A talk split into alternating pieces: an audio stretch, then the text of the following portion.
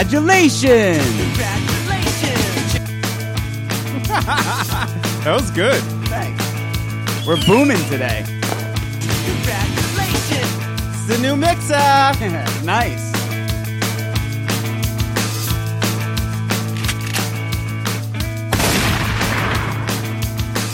I guess we should thank Tom. Gave me he, Tom gave us this mixer. Thanks, Tom. I think he stole it from his work. Tom I- is a little klepto, isn't he? I think this mixer is hot. It's uh, hot like a flapjack. Tom's the one that helped me steal the McGillicuddy sign. He was like, uh, "Are you interested in this mixer?" It fell off the back of the truck, and then Hmm. he winked really hard. And I was like, Shyster. "Yes, give me all your stolen gear." Give me that Ted Bundy picture you keep above your shitter. Oh, it's coming back. Hmm. I like playing with real faders and not turning dials. Rosacondos. You gotta do that thing where you put a finger on each and fade everything. like in the uh in like r- in movies where they're making rap fucking uh, Yeah. albums and and, and, then it, right before it cuts to the the song gets real loud and they go to the montage you see every they pull all the faders up and it's like Yeah. smoke up fuck eat drink drive nice car wear all green mink Remember uh, that big mixer they had where we recorded our album and the fucking things moved by themselves? those are uh automatic faders my friend How the fuck does that know? because it's a it's a programmed board. So it's it's a, you know it's a computer, and so you you you actually program the computer to, to so that the faders will move at certain points. So you don't have to sit there and automate you know because there's so many channels. One person can't you know uh, uh, do that, and we only had one engineer working on the album with us for the most part, and so you actually program them. Um, and then the computer knows at what at what second it, to to move up and down, so you could actually in real time do all that shit. Well, there goes that job. Those are fuck. Oh yeah. Well, recording studio job. I mean, there goes that industry, my friend. Yeah. It's completely gone. True. Uh, the, you know, all that shit's done. Uh, y- y- We we recorded that album in two thousand and what three? Yeah. I mean, and even then was you know Pro Tools was out and people were able to get recording rigs in their their rooms and stuff. But you know, fast forward thirteen years later, almost fourteen years later, and there's no. I mean, I, I'd be surprised. I mean, I'm sure there's still big recording houses because you can't. Sometimes you can't fake the size, like the sound of a room. And I'm sure there's still some places that are doing analog, you know, DATs and tapes and stuff like that, which is amazing if they are. But for the most part, a lot of these fucking albums that you hear uh, that you're listening to are literally made in people's basements and rooms. Yeah. you know, because the technology. I mean, That's shitty. look at us. I, this is nowhere near a uh, professional album quality thing, but we're sitting here with a laptop, a really nice stolen mixer, uh, two microphones, and fucking and and we're doing a podcast every day in a studio. I mean, granted, this is a music studio, but it's still this could be a fucking room, and we've done it in rooms before. Yeah. You just set up and do whatever the fuck you want. It's nice. But the side effect of that is is that there's no more music industry. Right. And that's, you know, that takes a lot of the, the romance away for musicians because half of the fun of recording that album was being in that studio. Sure. Yeah, it it was a great I studio. loved It. it. was Big Blue Meanie in uh, Jersey City or Union City, was it? Jersey City. Yeah, I think it was like right on the border there. But and uh, I and think it was JFK Boulevard, right? Yeah. That's Jersey City. right and um and they were a great recording house. They did a lot of fucking cool shit. They did all the old In Excess albums and um Didn't Madonna build it? I don't know. That's what I think he said something about Madonna built that studio to do Immaculate Conception. oh really? that's that's what I remember. Isn't Immaculate Conception her her uh, best of album? Is it? Yeah. I thought that was her album with like Material Girl and Oh, maybe I have no idea. uh, you might be Or may, right. no, maybe I'm thinking of the Immaculate Collection. oh yeah. Um, yeah. So anyway, but yeah, right. I, I it, there's nothing cooler. My uh, our friend, uh, well, uh, my friend and and co- old coworker, and he recorded some of our albums. Chris Pierce. He he. I I don't know if he still does it. I know he still does studio work, but oh, Technical Ecstasy. Technical Ecstasy in New Brunswick was an all analog studio, and we went in there. You Ate know, him with weed. probably yeah uh, probably around 2000 so again you know we were talking 15 years ago but at the same time there was still pro tools still existed and computers were there was you know daws to, to uh, and and stuff like that and uh his was all we, we had to buy the reel to reel tape and put the tape on and and and uh, I like that. And he had all the old masters on the shelves of all the re- real tapes of like Lifetime and all those Brunswick bands that he did and shit. And it was it's fucking cool. And when I listened to those recordings, even unfortunately the recording that we did with him, we never even got mastered, so we never Yeah. released that. I didn't like that sound. That, that I didn't, Because we didn't get it mastered. Personally, I didn't like my drums. Personally, Yeah, well, uh, I, if we were- if we would have mastered it, we it would have it would have popped more.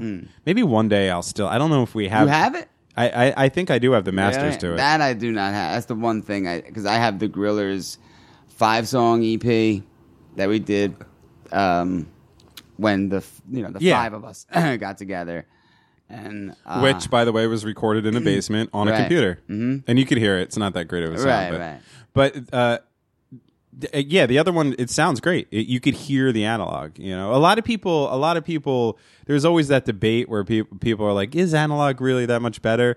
And I don't know. I, I'm not. I don't consider myself an audiophile, like uh, like a purist. All I do, I do like records. I like vinyl. Um, and I like I like analog recordings. I like tube amplifiers. I, so I guess I lean in that direction, but uh, I, I'm I'm not 100 percent sure. But I'll tell you what. Here's here's the one thing. Um, one time I went to my friend Lauren's house in Brooklyn to buy weed. Right, this is probably a few years ago, and. Uh, and she, she had just got a whole bunch of weed, and I needed some. She said, "Come on over." I said, "All right." So after work, I went to her house, and uh, we sat down in her living room and i bought some weed and me her and another friend of ours uh, smoked a, the bong for a little bit and she put on she had a record set up uh, it was a, a record player r- obviously turntable going through an old like 70s tube preamp and power you know preamp power amp si- situation with like the old backlit uv me- like Yeah, yeah. meters and shit. Like real deal, big silver knobs, like real deal old shit. Going through these two fucking speakers, which were they're probably about maybe like two twelves on each side speakers, and um, and and I have I have a turntable, I have vinyl records a- and everything, but she, I don't have that uh, kind of setup. And she put on Velvet Underground and Nico and threw that shit on and just even just the the the crinkling of the record Yeah. was just the smoothest buttery fucking now granted i just hit the bong a couple times but but then once the once the first song came in and i just got lost in this album and i've listened to that album a buttery. billion That's times a, that's a good description. Yeah. I like that. A- and and I and whenever I think of that intangible vinyl warmth that people talk about, I always now think, and this is only a few years ago, of hearing that Velvet Underground album through that tube preamp, through those speakers, and it was just it, it was just the perfect. If I could recreate that setup, I- I would never listen to music otherwise than that. You know what I'm saying? So I guess there's something for that. Yeah, now I have a craving. Uh, there's nothing better than, you know, analog, digital, whatever. Just like a, a nice, loud, clear, crisp sound. Yeah. You know, I love that shit. Yeah. That's awesome. it's weird how sound and we don't because of convenience we we sacrifice sound a lot like we listen to mp3s which are horrible I listen to music on my laptop. you listen which to, sounds right like shit. you listen to music through these tiny speakers that have no bass response Nothing. um, you- we listen to them through, through bed. I- If we are wearing headphones or earbuds, they're normally like cheap ones. They don't don't ha- like you don't get all the, the range and the frequency from it, and and we're okay with that. And and and uh, and I mean we're musicians and we still do that. D- You know, regular people don't give a fuck. I mean, if I could afford something, I'd get it. But I just, you know, I just happen to have a laptop. Right, b- eh, right. What, what I'm saying is because of convenience, that's what we do. Right. You know, and uh, a- and and then when you finally do have an authentic c- uh, sonic experience again, it, like when when I was a kid, I used to uh, I used to have well, they're actually right behind you, but I used to have these giant Altec fucking 15 inch. Uh, I mean, I, I can't explain these to the to the listeners at home. They're humongous. They're giant speakers to the point where they're they're they might as well be furniture. Both of them are the size of a regular dresser. They basically look like the speaker that Marty McFly fucking plugs into and then and then gets Exactly. blown back by in the Mm-hmm. beginning of uh, of Back to the Future. And uh, these things were in my room from through all of my teenage years. Yeah. and and I used to listen, and I had a and I had a preamp. It wasn't a two preamp, but I had a preamp, uh, uh, uh like a, a whatever, however many band EQ. Like I had the whole fucking setup, and that's how I listened to music. I would I would I'd go through those speakers, through the EQ, through everything. I would fucking now. Granted, most of the time I was listening to CDs and stuff, but even CDs are better quality than MP3s. Oh, absolutely. And so I spent, you know, the first 20 years of my life like listening to music in a pretty uh, high quality sonic situation. And then with the advent of the iP- uh, iPod and then cell phones and then and then Napster came around and, and, and you're just getting all this music for free, but they're MP3s or you know and stuff like that. And then you just but you don't you don't like realize it. It's kind of like it's kind of like when you like live with somebody, you don't realize if they're getting old or fat or anything. But if you, but if you don't see any, if you don't see somebody for a few years, you're like, holy shit, dude, you went bald, or Yeah, you know what I mean, yeah. like that kind of thing. Uh, it's the same thing with music. You don't realize that the quality is degrading, but then once you have that experience again, you're like, like if I was to crank these Altex up right now and listen to it, I'd probably be like, holy shit, why do I listen to anything Oh, yeah. otherwise? Um, Well, I, I kind of realized it. I've had so many ex girlfriends uh, that would cringe at the sight of my CD book and my Sony speakers uh, attached to my Sony CD player from 1991. Mm-hmm. Right. And they would say, I'm going to get you an iPod and I'm putting all your music on your iPod. You're a maniac. Why are you doing this? And I, said, I can't listen to music through an iPod. Like, I love my CDs. You know, Yeah. I love popping it in and the sound and everything, but Well, the the number one, uh, yeah. y- The, remember that we would all have these humongous CD books. the 200 disc book. yeah, with still the, got with, mine. with the sleeves and um and then you would uh you would. y- y- y- y- you would like put the CD in, then you would take the the the uh, a- of the artwork from the CD and put it in there. So Yeah. the um, so the, and then you would have in the corner of the room hundreds or thousands of jewel cases with no CDs Yeah. and no covers in them, and they would all be in this tiny book. And I every- would use them as like my to-go case in case I had to bring a CD somewhere. and you would just flip through them and and hopefully they're in alphabetical order and uh and all that shit That's the best. nobody that's that shit that kids nowadays will never experience No, that's no. fucking crazy that i would think about that Some- and we were thought we were at the the cusp of the digital revolution because we were like our parents dealt with records and eight tracks and shit you know and we're like we got these cds Yeah. Some of my uh I still have mine and some of my slots are doubled and tripled because oh really I never got a new book. I just started like doubling them up, you know. I, I do not still have mine unfortunately that would be a lot of fun to like look through But you didn't get rid of your albums. Uh, I don't think, but I don't know if I got like like uh, specifically got rid of them so much as they've kind of just maybe gone away. I hear ya. In all the many moves I've made from Yeah. apartments and Why just- is that? and shit like CDs that. and DVDs just vanish. well, because they're it, it- they're an old medium now. Like they're old mediums. You- I don't the yeah, DVDs. I I like uh when when I was getting rid of all the shit that I own which I'm still kind of in the process of doing. Uh, the final leg of that will be when I move into my new place very soon. But but uh, when I th- those was the first thing I, w- I looked at like these crate like uh, you know these plastic bins that I had, and two of them were just filled with DVDs. And I was like, "This is uh, this is fucking stupid." Like, why- I've never, I don't, couldn't remember the last time that I threw in a DVD ever. And so I went through all of my DVDs and I got rid of all of them except, and I think I might have talked about this on here, but uh, there's w- one television show. The state? Uh, no, y- two television shows and one musical performance. So I, I now am the, the proud owner of three separate. Uh, D- well, I, it's more than that because they're because one of the TV shows is five seasons long, so all those discs, but three separate uh, DVDs of certain things, and that is this. I have all five seasons of the greatest sitcom ever made, News Radio. I have all seasons of the greatest sketch show ever made, The State. And I have one DVD of Roy Orbison's Night in Black and White that he did with him and Bruce Springsteen and Katie Lang That's and all Tom you Waits. need. And that's it. That's it. And and the reason that I hold on to those is not because I can't go onto the internet and watch news radio whenever I want, or go on and watch a state whenever I want, or black and white whenever I want. Is that those are the DVDs that I will watch when I move into a new place and I don't have internet yet or cable yet. Ah, good thinking. Whenever I move into a new place and there's that few day kind of Yeah, yeah. thing where they don't give you hook you up yet, I'm always watching news radio all the time. Always that Well prepared. yeah, because I mean, it's the best shit ever.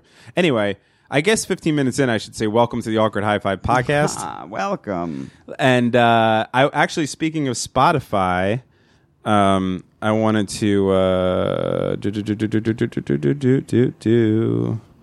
Who is uh, texting me? Oh, Is it's, Spotify free? it's our friend Stephanie, who has been on the Ooh, show. and I just mentioned yeah, that she was. I one guess of she's our seeing finer guests. I guess she's seeing Louis C.K. tonight because she just test, texted me with Joe List is opening up for Louis C.K., which I like Joe List a lot. So uh, We're at Count Basie. Yeah, I don't know. I didn't know that she was going to that. But that's very cool.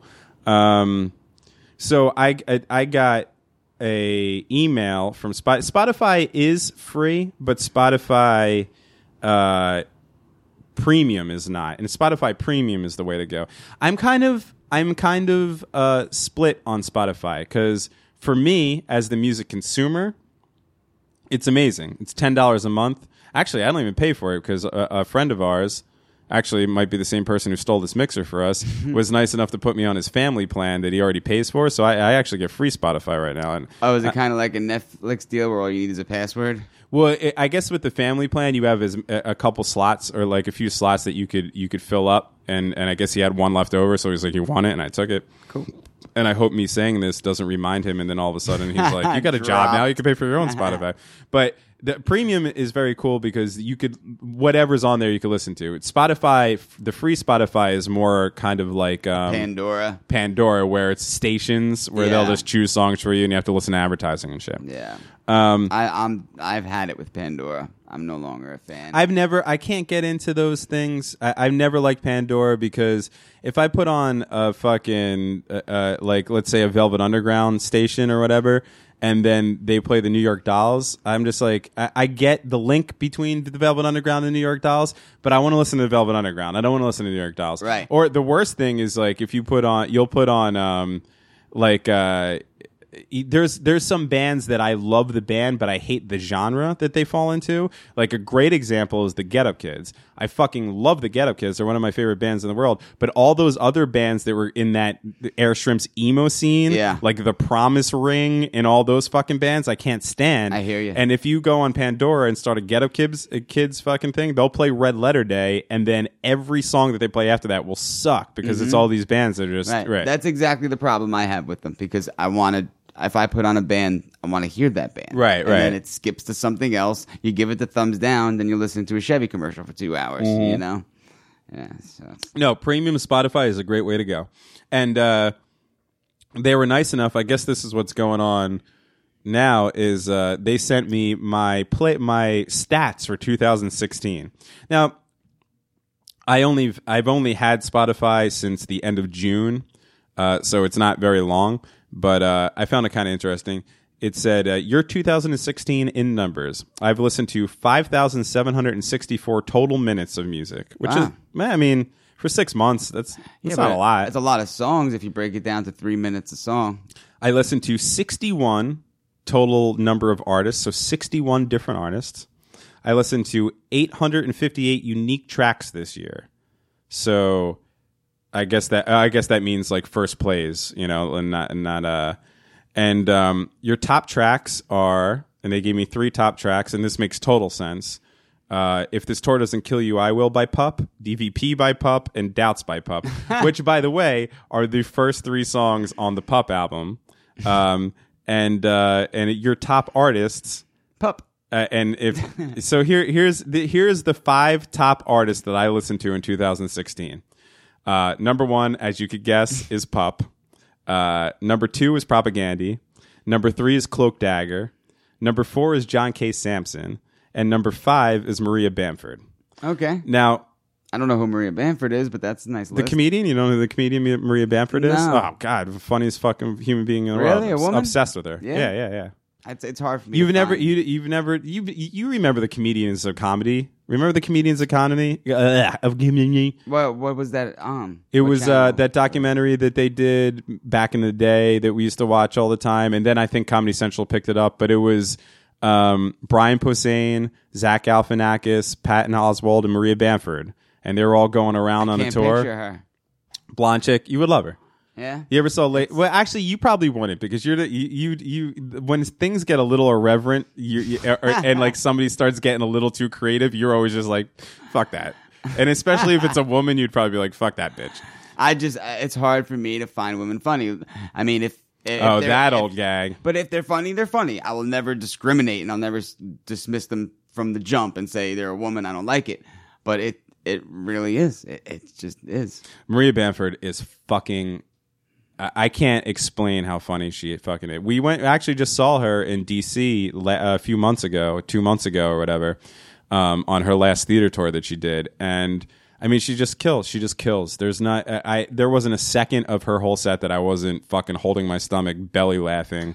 You know she's what? uh, hilarious. you know what? What it is? I don't know if this pertains to anyone else, but for me, um, I believe that when guys do a, a lot of social humor about being a man and relationships and things like that, that they come when they do come across as funny when they talk about that stuff.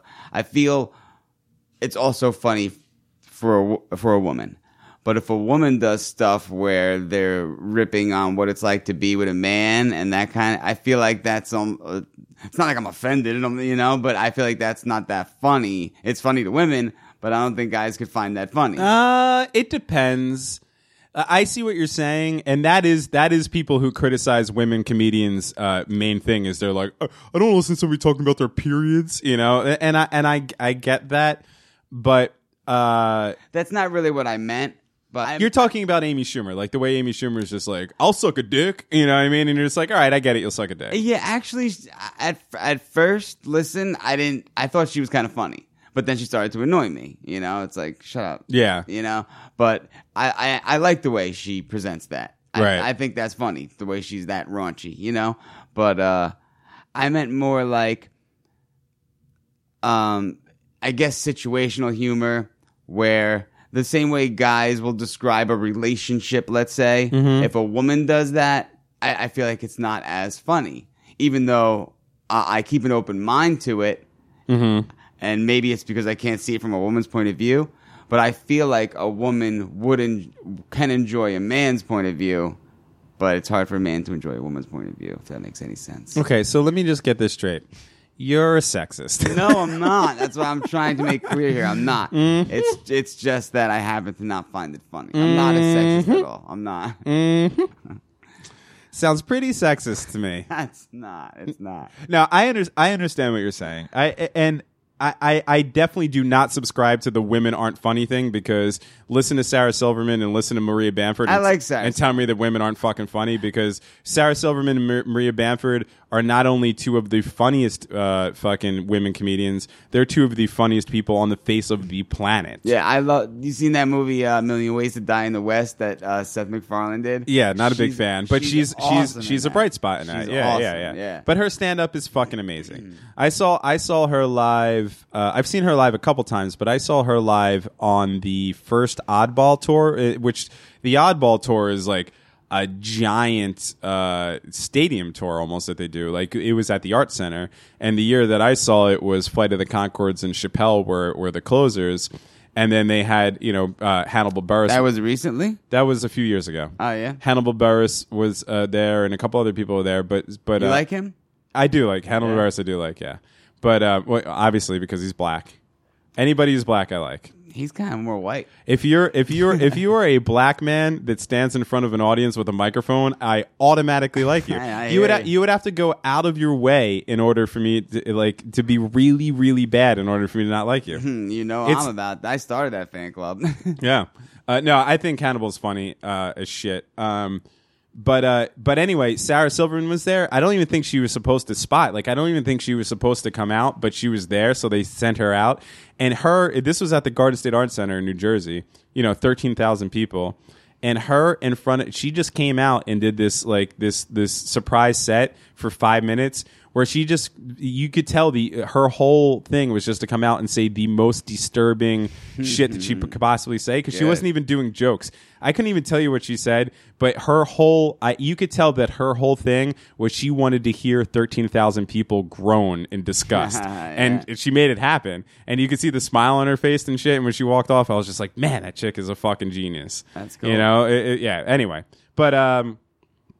I guess what I'm saying is I I understand the women co- a woman unfortunately has to go has to really impress me in comedy Yeah. to make to to to it- it- for some reason I don't know why and I and it's not a sexist thing because again what I'm saying. some of my favorite no you're just a straight up sexist no I understand what I'm saying is I understand uh I don't know what that why that is And neither do I. Yeah. Neither do I. I. I don't know what it is, and it's not like I try to be that way. You know, I'll, Yeah. I'll watch a woman comedian and I want to laugh. But you know what? Uh, it, which is weird. Uh, conversely, when it comes to movies uh, a- and television shows, I a woman will win me over quicker than the men. Exactly. Because, uh, uh, uh, like you know, everybody was was bitching about this last Ghostbusters film. Um, be- yeah, you told me. Right, yeah. because they were like, "Oh, everyone, everyone said it sucked because they're sexist because it was women and not men." And I was th- sitting there. The movie sucked, certainly sucked, but it wasn't because there was women. Because I, I went in watching that, going, "I love every single one of these four women. Everything that they're in, I love. I watch. I fucking consume. Like they give me warm feelings when I see them. Kristen Wiig, Melissa McCarthy, Kate McKinnon, Leslie Jones, all all four of them. I, I fu- never heard of that blonde that did the the SNL, she's- the Egon role. Yeah, she's SNL. she's supposed to be like the the bright the the shining star out of that group. Yo, she's fucking hilarious. Her, her shit on SNL is, is drop dead fucking funny as shit. Yeah, I haven't seen the new cast of SNL. but there's certain women actors that will that I when I see them in something, I'm already in. And and there's very very few male actors that do that. Like uh, a good example is I, and I never know her name. And I and for as the amount of that I, of love I have for this woman, I, I can't ever think of her name, but you would know her. She's um she was just in that movie Bad Moms. Did you watch Bad Moms? uh, I don't remember it. She plays the slut, but uh, but but um, she you would better know her from um, she was uh, the brother's w- wife in st- in um Step Brothers that is like in love with John C. Riley and I fucking wants- love that girl. Right. love her. What is her name? I can't think of her don't fucking know. name. Now I got to look it I up. don't know. But any Did you see the movie The Do Over with Adam Sandler and David Spade? Never saw it. See, there's the, there's the Fucking thing. great. Adam Sandler, and David Spade turned me off immediately. I- Really? there's nothing I about love that I Adam- want to. I don't like David Spade, but I love Adam Sandler, and she's in it, and she's fucking amazing in that. movie. She's like the funniest thing about. the Yeah, movie. she's fantastic. I love uh, I will tell you real quick. I will tell you real quick what um, what I do like David Spade in, and that's the fake Kurt Cobain memes. Have you seen these? no. it's the funniest shit in the world. That's funny just hearing. It's about it. fucking. It's uh. It like I saw one the other. There's a bunch. Does but- he do it on purpose? or No, no, someone no, else no. does It's it? somebody. It, it- Ah. it's uh. It's a quote from Kurt Cobain and then a picture of David Spade. so I saw one that said, "Better to." Better the burn out than the fade away, Kurt Cobain, and it's just a picture of David Spade giving a peace sign. and I'm addicted to them. There's a bunch of them. I can't stop fucking watching them. Uh, all right, let me see what her name is because I got to give her props. It's something ve- a very common name. I feel Catherine Hahn. like. Okay. She is fantastic in everything that she is in. Mm-hmm. Yeah, she is. Uh, you ever see that uh, our our idiot brother with Paul Rudd? No. Um, she's in that. She uh she plays like a hippie. She was in um Wanderlust, the Yeah. the David Wayne film. Yeah. I mean, and it doesn't matter if I see that woman in something. I'm there. I want to see it.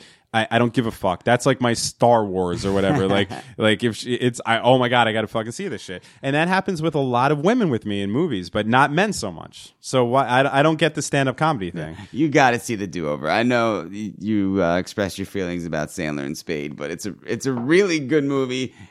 You know, aside from the comedy, it's, it's, it's good. Besides the reason that it's supposed to be there. That's like being like, you know, Fast and Furious is a really good movie besides all the cars. no, I mean the comedy's good, but uh, it's also a good plot and story. You want another hit on this red, red wine? Yeah, yeah. We're drinking red wine tonight at A High Five Studios. Even you know, and I, I I'm not a big Spade fan, and he's good in it too. But she kills. She's the funniest thing about the movie. Okay. Yeah. No, she's. I I'll watch it now that I know that she's in it. I'll watch it. And I do find her a little sexy as well. Something about her. Yeah. Something going on there. Yeah. I Fucking think, love I her. think it's the eyes. I mean, she did fake make out with John C. Riley, John C. Riley, so I'll take a couple points off for that. That's like when I find out a girl that I'm dating like bangs some fucking uh, slumlord from the, the neighborhood. Slumlord. He's a bad landlord. some slumdog millionaire from the neighborhood. Um, okay, where did we go? Where did we go now? I, I can I say something to you, Richard, and to the A High Five listeners. Let's hear it. It has now been about seventy-two hours, and I still cannot remember what the fuck I was screaming in the car last week. Oh, really? And it's killing me, killing me. I was thinking about that. Like, whoa, he's fucking weird. Yeah, no, I'm You just weird. pick a phrase and scream it. It feels good to scream. But I, I, I know it feels good to scream, but I'm more thinking about you just put together random words, or is it something that makes sense? That's what I don't know. It, well, no, nothing I say makes sense. I mean, obviously, you listen to this podcast. There, there's uh, it, it was two words. I know I thought it was three. it was two words, Oh, three syllables. three syllables, and and I know the way I never got that about person in the charades. movie. What? when charades when they're like, Yeah, I, know, I don't get that either. Charades is can, charades is fucking stupid. yeah, it is. Um, but uh, yeah, it was three syllables, and I didn't even know the way that I said it. Like, uh, like, um, because this phrase keeps coming to mind, but this isn't what I was screaming. Mac Daddy. That's the way I was saying it. So like a quick first, a first one syllable word, and then two two syllable words, like prick Mac- bastard. or so- Mac Daddy ain't bad. I know, but it wasn't that. It was something like that. Um, and I can't remember it. And as soon as it hits my lips, my fucking sweet, sweet lips, I'm, it's gonna feel life is gonna be great. But I am been racked. My brain has been racked in pain for the last three days. is it something you made up, or is it from something? I don't know. I think it's from something. Yeah. I think it's from a song, and uh, or something. And, and that's what I'm saying. One day I'm gonna hear it, and it's just gonna come back to me, and I'm gonna be happy, and I'm going to start screaming it Tourette style. yeah, again. don't bring me into this torture because I'm like as far away from thinking of it as possible because I never heard it and I'm just trying to think of random things. in Yo, you three never get it. You'll syllables. never get No, it. How am I gonna? You know, No, I know. Three syllables. That's all I- I got. That's all I got to work with. I'm not bringing this up to to help you and to make you try to help me. I'm just letting you know that it's been three days that I've had that fucking on the tip of my tongue feeling where I feel like it's going to show rough. up and it doesn't show up. Mm, that that makes your brain itch. Yeah, my brain's itchy, dude. Brain's fucking itchy. brain's itchy. I see that's not it. Nah. But uh, I think screaming is underrated. I, it really is.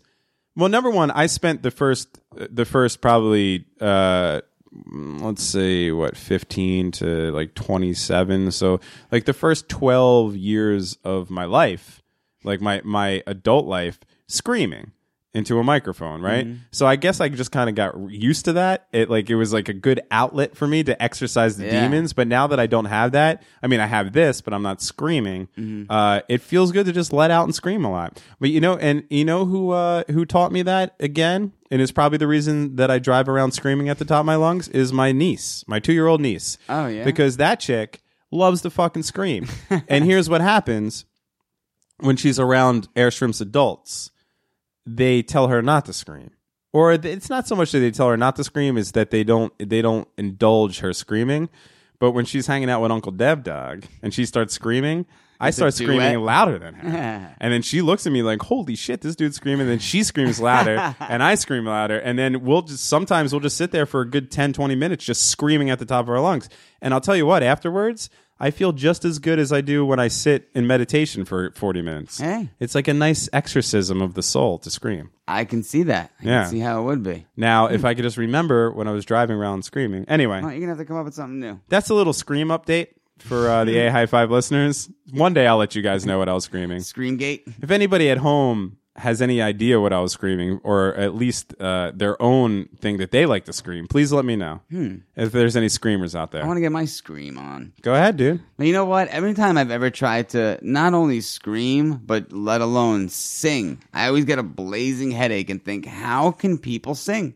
Really? I don't know if it's just the way I'm wired, but I just think to myself, wow, I, I sing one song and not like the way you sing to yourself where it's just, you know, at a reasonable volume, but the way a lead singer would fucking sing, you know? I get a blazing headache. One song in, it's over. I'd quit the band. Really? Yeah. No, that's I don't weird. know what it is. I could pound on the fucking drums and smash those for 15 songs, but once I release some volume out of my mouth, it's curtains. I don't think you're singing from your diaphragm. My I friend. don't think so. I think I'm singing from my brain. I think you have shallow breath, uh, chest singing, Probably. and you're not sucking in enough air, and you're and you're letting it out. Either that, or you're on alcohol or drugs. True. um, okay. So wait, wait. I had a point before we went off on this tangent of the of the women that we love and sh- oh, do you know what my point was? Was Spotify going back to my li- Oh. my list on Spotify? Joe list is open. There's a Joe list text again. I don't know what to text back to her. What should I text back to her? Who? that uh should I just text her back a thumbs up, like in approval of Joe List? Yeah, why not? Like, enjoy yourself. So any anyway, Treat yourself. um Don't cheat yourself. here's what I wanted to bring up. And I see this as a sign and I might be moving. So again, top five artists that Deb Dag is listened to in 2016. Pup, number one. Propaganda, number 2 Cloak Dagger, number 3 John K. Sampson, number four. All making sense. Maria Bamford, number five. All right. Do you know what three out of those five artists have in common? Uh, propaganda. Well, oh, that's two. that's two, but you're close. But but but uh, but do you know area wise, location wise, what three of these artists have in common? Canadians. They're from fucking Canada, and I'm starting to think There's a lot of musical talent from Canada. that I got an obsession with Canada, my friend. Maybe. All my favorite bands are from Canada. The Weaker Thins, Canada. John K. Sampson, Canada. Propaganda, Canada. Well, that's all the same Can- person. I know it's kind of cheating, but I love all of them. Uh, Pup, fucking Canada. There's uh, I, all I do is listen to Canadian bands. I'm starting to think I'm moving to fucking Canada. Why not? Uh, you know what? Canada always did appeal to me, and I always said, you know, I want to visit Canada. But the problem that I have is that I'm fucking allergic to the cold. So I, why would I want to do that? Oh, as you I- sit here and it's fucking 17 degrees out. Well, I have no choice. You know, what am I gonna do? Sit in a sauna? You Well, know? I don't think there's certain parts of Canada that aren't cold all year round. You know. Not all year round, but probably most year round. yeah, that's true. it's fucking Canada. I don't know. There is a lot of musical talent that comes from Canada. Musical talent, comedy talent, artistic talent, That's about it. talent talent, Billy talent. I don't know. yeah, I, I, I wouldn't mind uh, visiting. Um, where is it? Vancouver, mm-hmm. where it's supposed to be like pot world over there, right? I thought it was Montreal. I thought it was. Van- It could be Montreal. It could be all of Canada. Oh, it's uh, uh British Columbia. That's where it's at. Uh, But I think that's the Pacific Northwest, or as you would say, the Pacific Northeast. You know what I was thinking about that the other day? How that's one of the dumbest things that I've ever said on It's earth, and I, up there. and it's recorded into this podcast. I mean, granted, I'm going to say a lot of stupid shit on this podcast, but that Pacific Northeast was a very weird fucking brain fart that I had. I was like, what is he talking about? Fucking Mongolia? Anyway, oh Canada. I thought you were gonna start singing "Oh, Donna. I don't know the rest of the words, but when I move there, I don't even know if that's the melody anymore. I don't think it is. Well, sorry. I got to watch a little bit more fucking um, Blue Jays games. I was gonna say, watch what what, what comes from Canada. Well, I was gonna say Trailer Park Boys. I was gonna say Expos, but that has not been a team for a long time. really? It's not. No, they're the- they're the Washington Nationals now. So they're not even Canadian. They just straight up. No, moved. now they yeah they moved from another country to the fucking capital of the United States. Damn. And then they were like, hmm, what should we use for a logo? And then one of the people that worked for them drove past a Walgreens, and they're like, we'll take that. Oh yeah, It's very weird. that It's is. very weird. Plus, they're horrible and they suck, and Bryce Harper's a fucking punk piece of shit. Anyway, um, Wait, is it true the Cubs won the World Series this year? won the World Series, my friend, You know what's crazy? Um, in one of the best, by the way. Or arguably the best Game Seven of the World Series Really? that I've ever seen Who in my did they life. play? They played the holy shit. Why can't I fucking remember who they played? They played. um Oh my god! the Indians. Um, this is, yes, the Cleveland Indians. Thank you. That's how little I pay attention to the American League. in the season finale of Parks and Recreation, they do this future Another show that our fucking girls on and kills. Yeah. Oh, she's great in that. But in the season finale, they do this type of uh, look into the future episode, and Right. it's 2017. And uh and the um and the Guardians of the Galaxy guy has like a karate show or some shit. Yeah, I remember yeah. seeing that. Yeah. Uh, but the year is 2017. I mean, they do other years in the future, but this is one of them where they're, it's they're uh, I don't know why they're in Chicago, but it's 2017, and someone says to them, uh, "Things are like this." After the Cubs won the World Series, and it's supposed to be sarcastic, and it's the future, and blah blah blah, but they're saying that you know the Cubs won the Well, World they Series. fucking nailed it because uh, yes, the Cubbies won the World Series, and and um, besides the Mets winning the World Series, there was nothing that could make me happier. I've always loved the Cubs. They're just you know they're just a the underdog. yeah, man. I mean, um, now let me say this: 2015, the Cubs were on their way to uh, to winning the World Series until they got swept by the motherfucking New York Metropolitans. I thought you were gonna say when that guy caught the ball. Remember? Then he, some guy catch. Oh, the ball yeah, and, like, yeah. the- he was like on a fucking murder list. Well, yeah, that dude couldn't show face uh, for years and years and fucked years and up. yeah, that was a big fucking deal. and he did he actually cost the game? Um, y- y- yes, he did.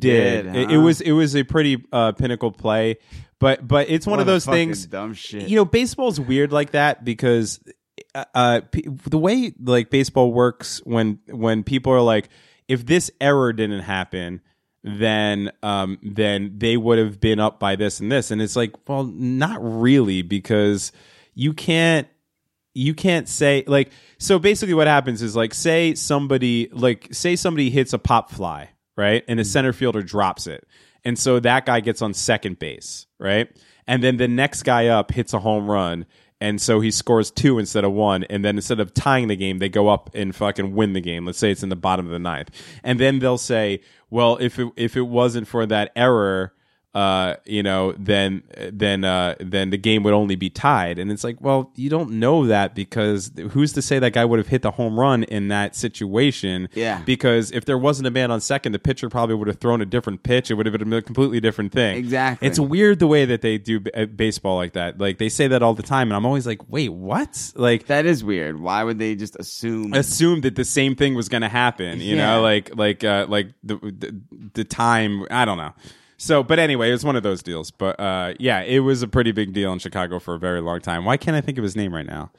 Um, Who? Bartman. Bartman. Steve Bartman, I think his name is. Oh, What the guy that caught that ball? The kid who caught the ball. Yeah. yeah. Oh, it was a kid. I thought it was a grown ass man. he was a kid at the time. oh shit. I mean, he wasn't a child, but he was he was young enough. they wanted to fucking hang that dude. huh? yeah, but now Like, that the- publicly. now that the Cubs have finally won, um, that's it. I mean, he's he could come back out, Eh, come out of curse it. hiding. He's like, the light hurts his face and shit. yeah, He's like, beard, fucking nails. still uh, rocking a Cubs hat. Keeps his nails in a burlap sack. I'm very happy that the Cubs won the World Series last year, but um, but this year, Shit, man. 2017, baby, it's a Mets year, baby. If the Mets won in 2015, that would have been a good back to back year for the underdog. Mets and then Cubs. Yeah. Shit. Well, I was thinking uh, 2016 because it's the 30 year anniversary of uh, 1986. Yeah. All the chips were on the table. We had everything lined up, but it, it just wasn't meant to be. The year, the unfortunately. year that cocaine ruled baseball. Sure.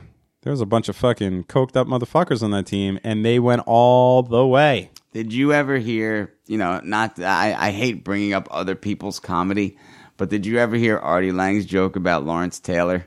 No. It's hilarious. You just got to check it out. I'm not going to sit here and repeat a joke. Well, give me the gist of it.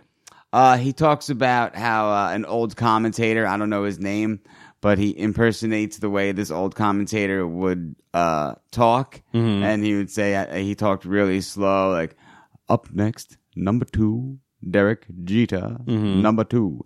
And he said, uh, not many people know, but he used to do football. And when you would watch the Giants, Lawrence Taylor was so fucking good, killing everybody on Coke, that he would be in on every tackle. So every play would be like, uh, uh, in for the sack, uh, Johnson, Smith, and Taylor. so then he starts, he's like, uh, if this guy followed me around for the past five years, it would have been crazy. Now, snorting a line of heroin off a mozzarella omelet at the Tic Tac Diner on Route 3, an Asian prostitute, Artie Lang, and Taylor. oh yeah, and then he goes, uh, falling asleep in a jeep on the New Jersey Turnpike I know that fucking feeling, except it's a sprinter. and Taylor. I do it every day of my life. Oh yeah, and he goes, uh, now going shopping for the gaudiest motherfucking earring I've ever seen, Jamie Fox.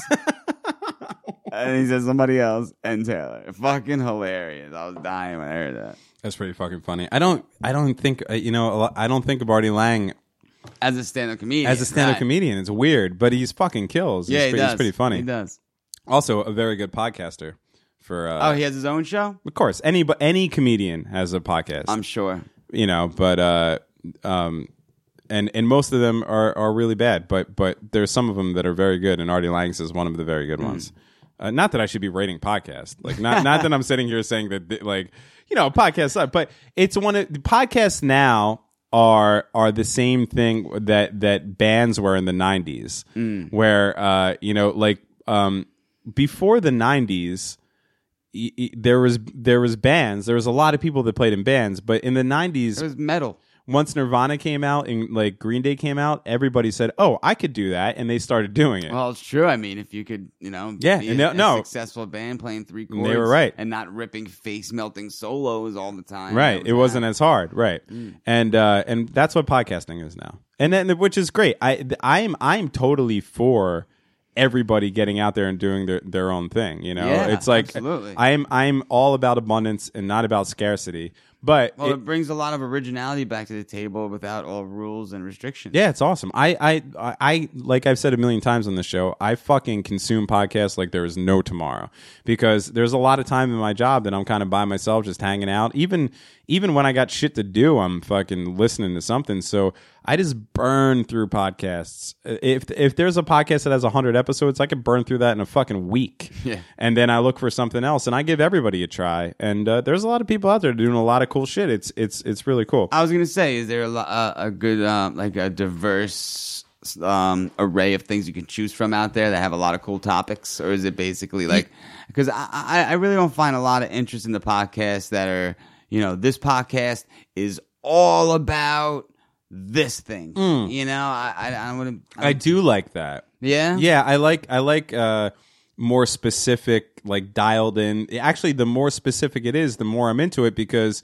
especially if it's something that i want to learn about Oh well, that's different. If it's something you're seeking, I could see. yeah well why why else you know um it- the the interview format gets a little stale to me uh because there's there's a lot of people out there that are doing it you know like obviously i'm going to listen to wtf uh, and and i'll listen to joe rogan and i listen to bill burrs and sometimes he interviews people uh sam harris will will have pe- you know like i listen to those but I, I'm kind of burnt out on the interview thing because if it's not somebody that I'm really interested in listening to, then I, I- I'll probably skip it. But if there's a dude on there that that that is like from a profession that is sitting like you know like uh, like our friend Tom, he's uh he he's uh, he wants to be a woodworker. Wait, I mean, he is. He makes great shit. Who?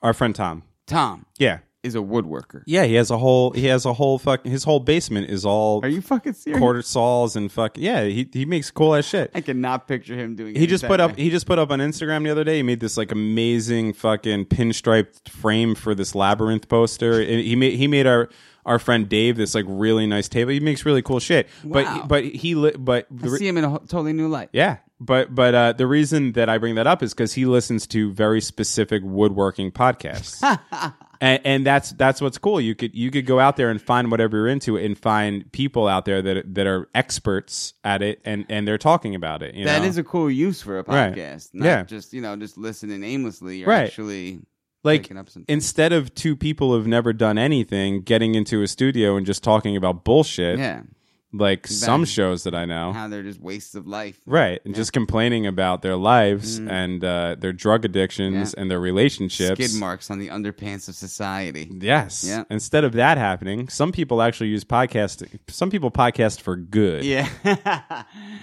for good. It's true. It's cool. I- It's it's a very cool revolution.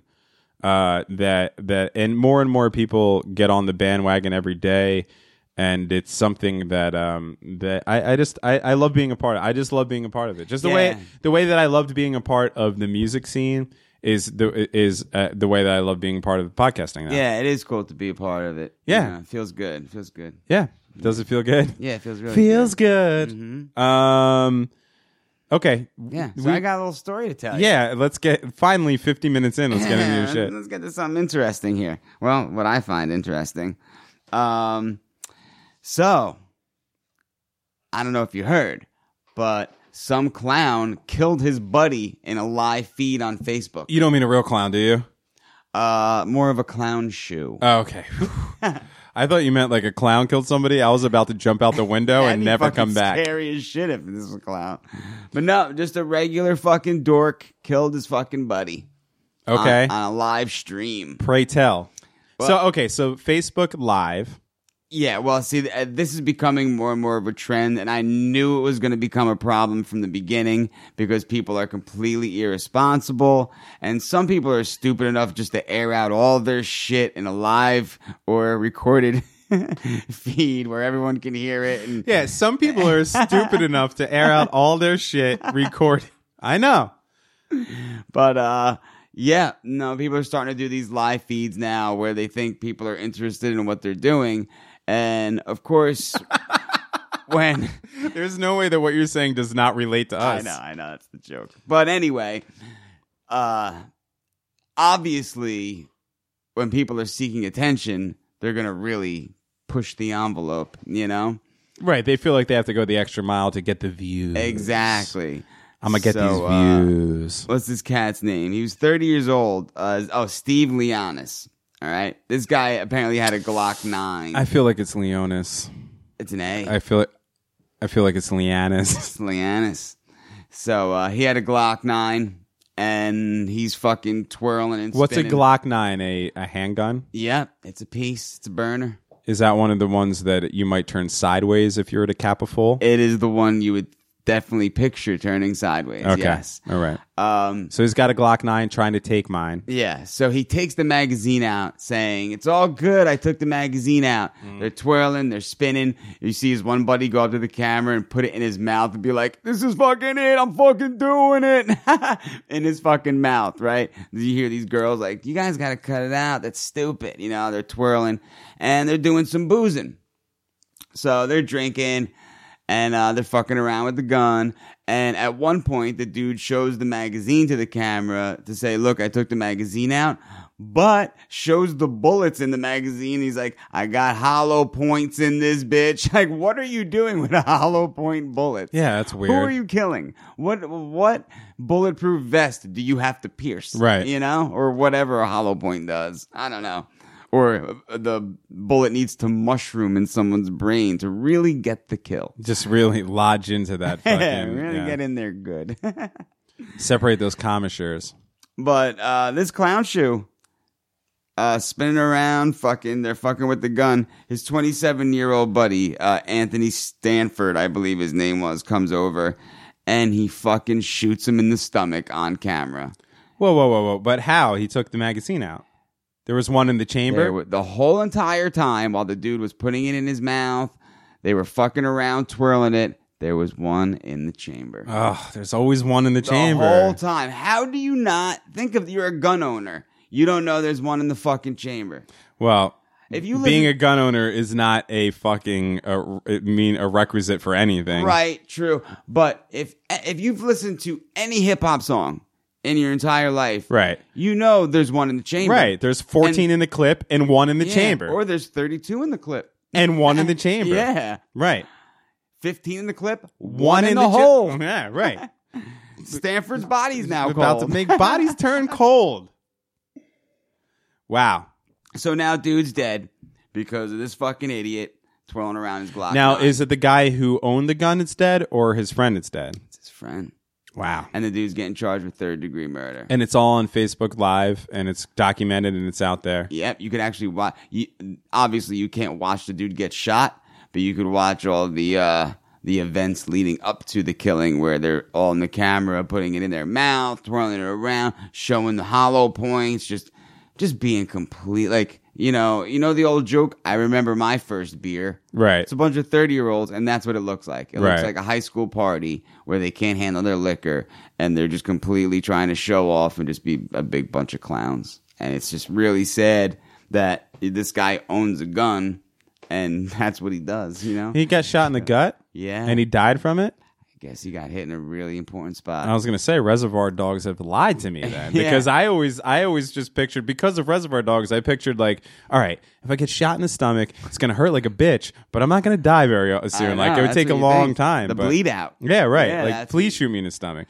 like as a matter of fact if somebody came up to me and was like I'll give you a million dollars if I could shoot you someplace I'd be like okay I'll take the million dollars shoot me in the stomach Yeah, You know you, what I would mean? pick the stomach. I'd say the arm. I because of Reservoir Dogs you're gonna be okay yeah, but you you're gonna be okay you wouldn't pick the arm or the, like the fucking like shin.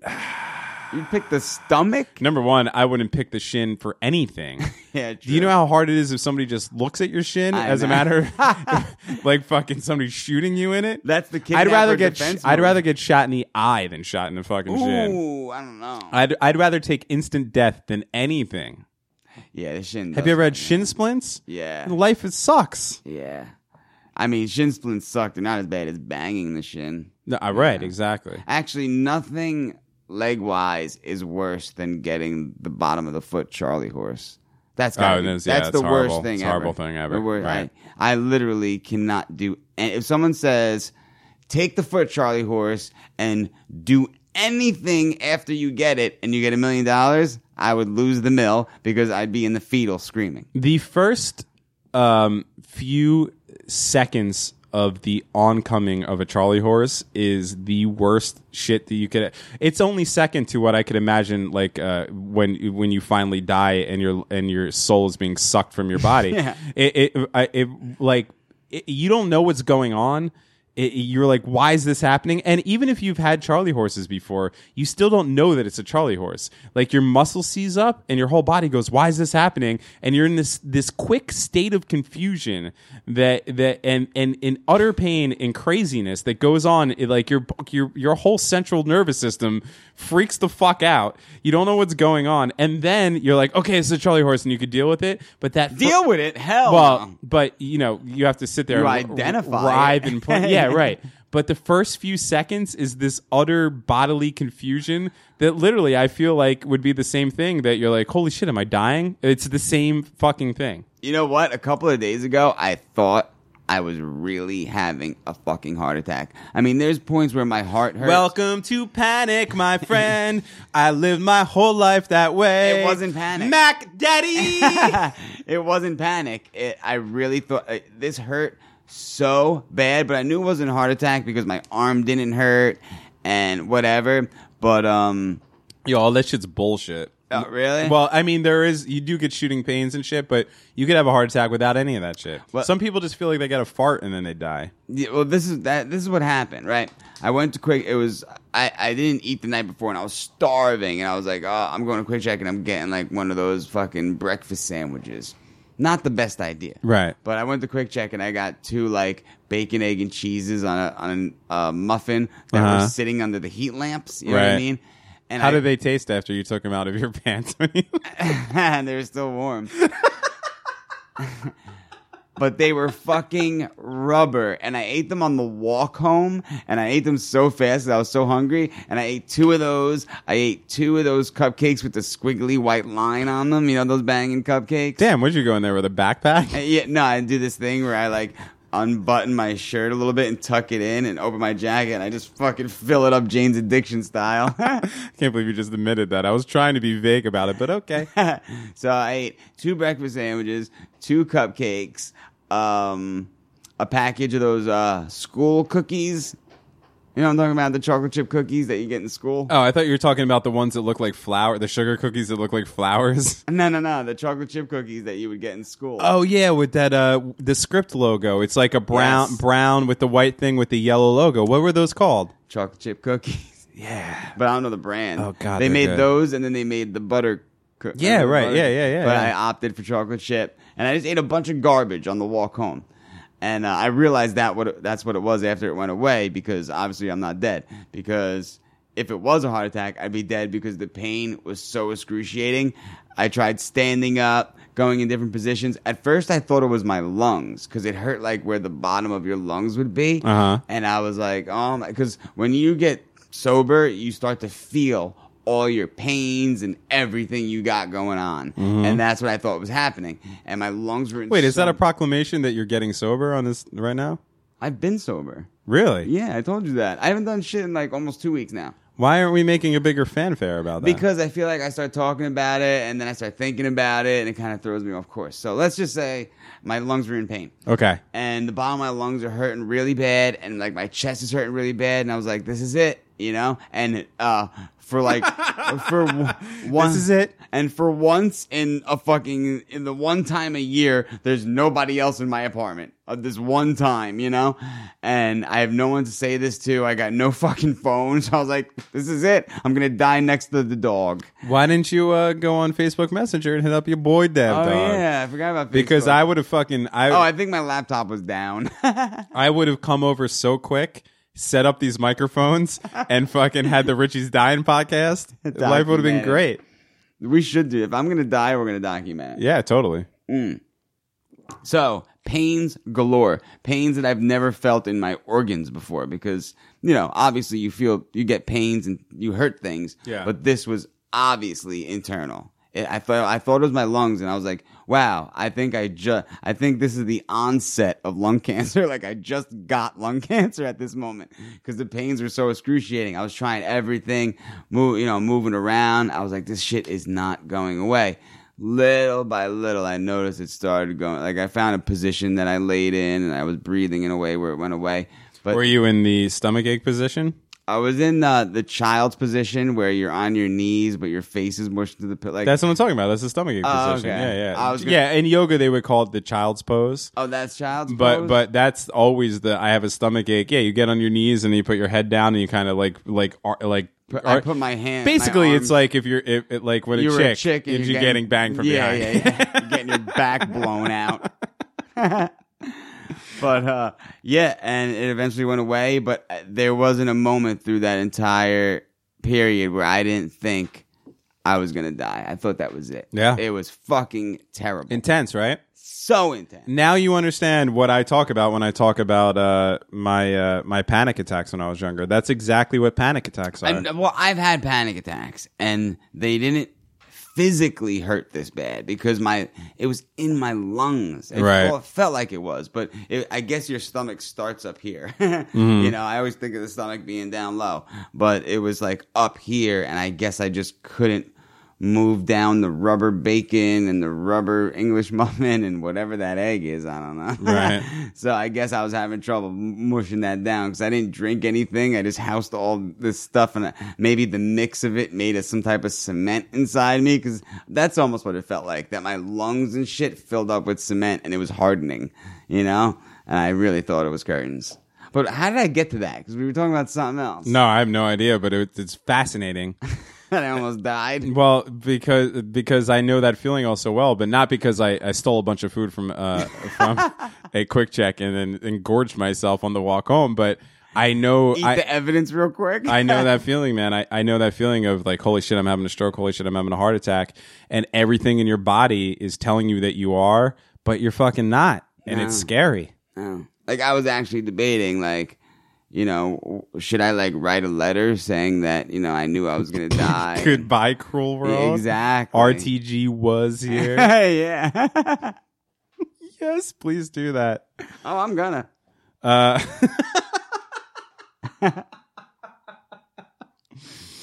um. Yeah. It's it's uh. It, well, it's scary. You know. It's weird now that we're getting older too, because when I was dealing with my panic attacks, uh, I was mostly for the for the most part. You're still a teen. Uh, well, it was my late teens into my. Uh, it pretty much lasted until my late twenties. So, there, It did. oh yeah, I thought you were chill by at least by mid twenties. No, it was probably 27, 28. Yeah. Yeah. yeah. So it was probably a good 10 year stretch that I really went through that shit. And, um, and at the time, I thought that I was having strokes and heart attacks and I thought I was dying and I couldn't breathe and all this shit was going on.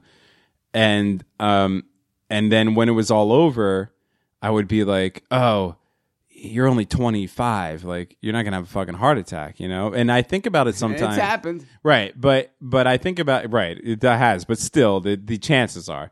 But now, but now that I'm older, I'm about to be 37 in a couple months. We're in the territory. It, now. like yeah, now I start thinking about if I was to start suffering from panic again, like I- I'm at the point now where I'm like, fuck, I could actually have a heart attack. Yeah. Like people, like we're now we're now in the spectrum where people start dying. I know. That's why I thought it was for real. yeah, yeah, You know, it's weird. like you said, if I was younger, I could have, you know, known. You know, this is fucking anxiety, or this is, you know, a cement egg that I ate.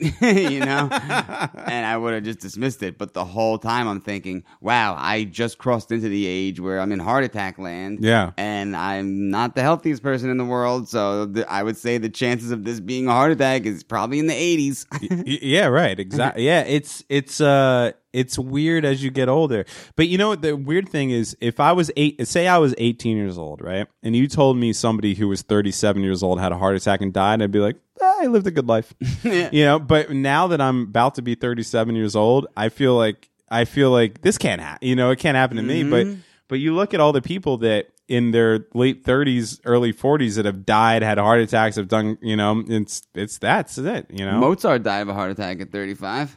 uh, 35 I mean, he probably also ate raw chicken and had syphilis, but you know, so you're saying that we're older than mozart right now Yeah, let's yeah. fucking shut it down then why why keep living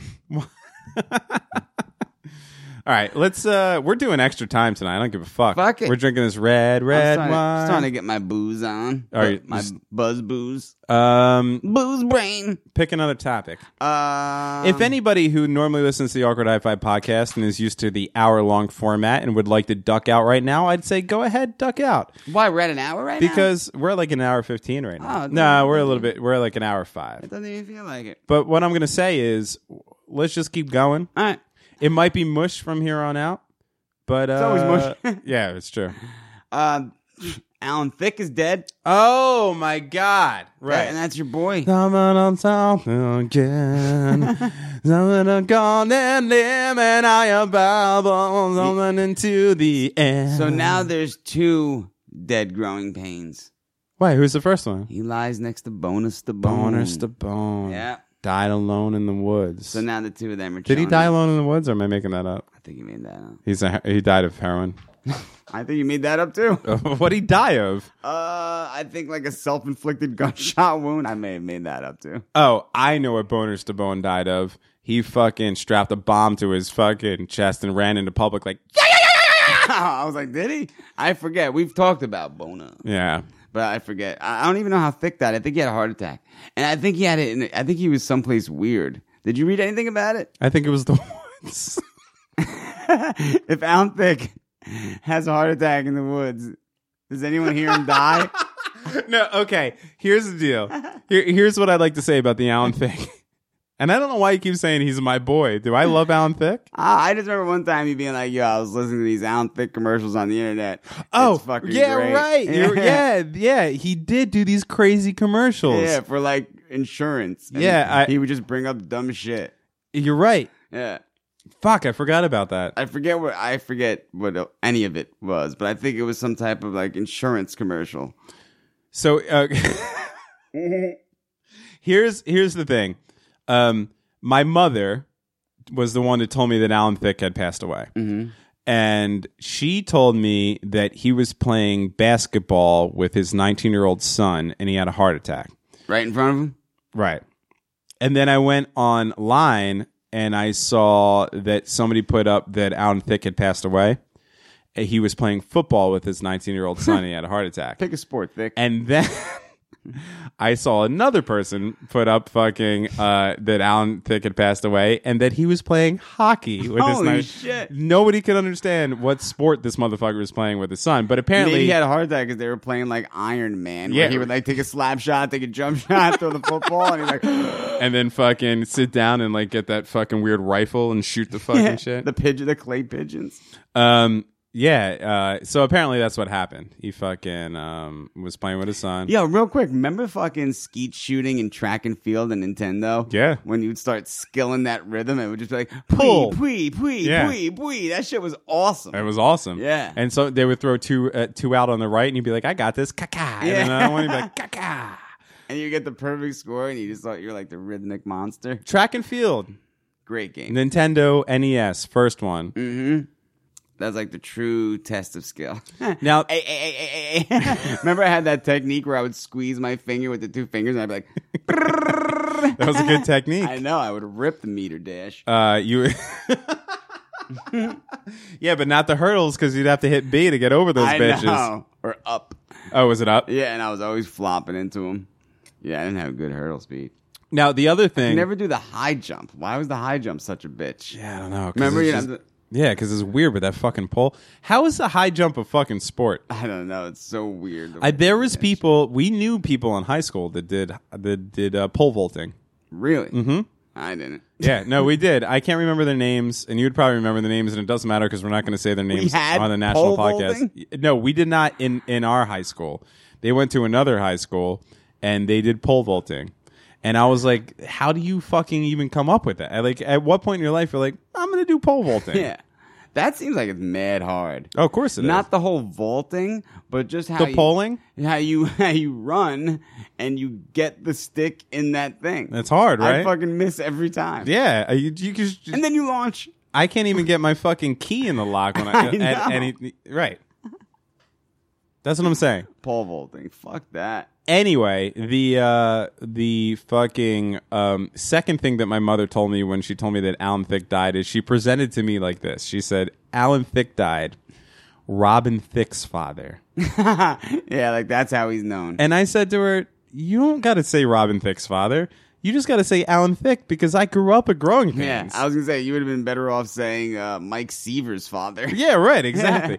Fucking, um, I understand that Alan Thicke came out with that song a few years ago where the naked chicks were running around and he got his little thing and he went on stage and Miley Cyrus or whatever Yeah. the fuck he did. He, he stole fucking Marvin Gaye's song. But let's not even act like fucking Robin Thicke has written the best song in the Thicke family because the Growing Pains fucking theme song is one of the best songs ever written. yeah, sung by Alan.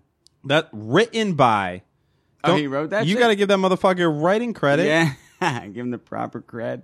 fucking um uh, uh, so uh, all right let me ask you a question All right. richard Does it have to do with the thick? Uh, it does Thick with an e. Well, it has to do with all the thicks All right. is fucking w- w- what's a- what's a better song uh the fucking Matt, what is that uh uh, that- how does that song go yeah yeah yeah yeah what was that song that uh By Rob, Robin Thicke. That smile. or this Show me that smile. Don't waste another minute on your crying You hear those drums?